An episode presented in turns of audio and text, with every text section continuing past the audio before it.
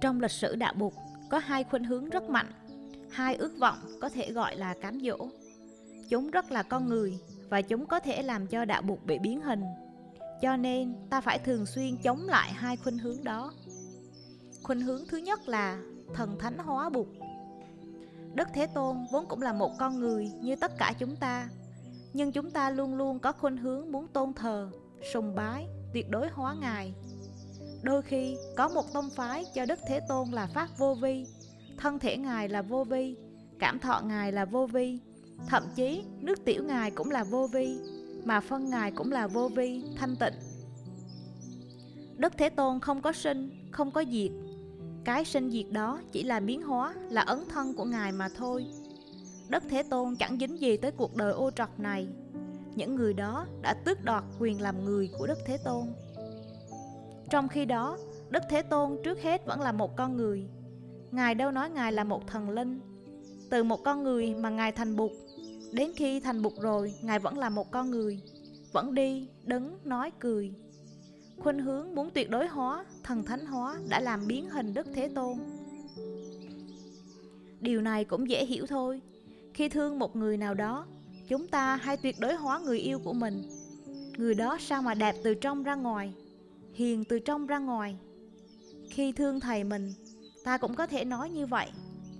Nhất là khi thầy chết rồi thì tha hồ mà thần thánh hóa thầy. Ta luôn luôn muốn thần thánh hóa, tuyệt đối hóa người ta thương. Nếu thương bụt thì nói bụt là đấng bậc nhất. Trí tuệ của bụt là cao tột đỉnh, không thể cao hơn được nữa.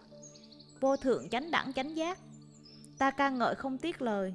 Có bao nhiêu lời hay, ý đẹp, ta đều dùng hết khi có người yêu cũng vậy Có bao nhiêu chữ, bao nhiêu danh từ tốt đẹp Ta đều dùng để làm bài thơ ca ngợi người yêu. Ở đời làm gì còn một người như vậy chứ?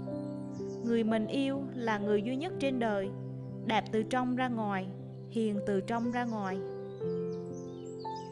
Khuynh hướng của con người là vậy Cho nên chúng ta cũng đối xử với đất bổn sư của mình như vậy. Ta muốn tuyệt đối hóa và thần thánh hóa đối tượng sùng phụng của mình không ngờ chúng ta lại tước đoạt quyền làm người của Đức Thế Tôn. Điều đó luôn luôn xảy ra trong lịch sử 2.500 năm của Đạo Bụt. Khuynh hướng thứ hai là đi tìm một cái ngã. Bụt dạy vô ngã, khó thấy, khó nhận, khó thực tập quá. Muốn thực tập cho dễ thì ít nhất phải có người, có ngã mới tu được. Không có ngã thì ai tu? Có gánh nặng mà không có người gánh. Chẳng lẽ gánh nặng tự gánh nó sao? Vì vậy mà trong lịch sử 2.500 năm của Bục giáo Luôn luôn có sự cố gắng tìm ra một cái ngã. Trong tất cả các tông phái Bục giáo Một mặt người ta muốn trung thành với giáo lý của Bục Mặt khác họ lại muốn đi tìm một cái gì đó tương đương với cái ngã Để dễ hiểu, dễ tu. Đại thừa có A lại gia thức Mà mình đã học trong dị bộ tông luân luận độc tử bộ có phi tức phi ly uẩn ngã.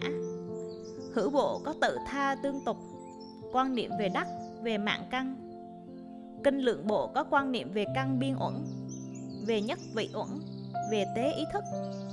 Đại chúng bộ có căn bản thức Chánh lượng bộ có quả báo thức. Thượng tọa bộ có hữu phần thức. Tất cả những cái đó đều mang màu sắc của một cái ngã.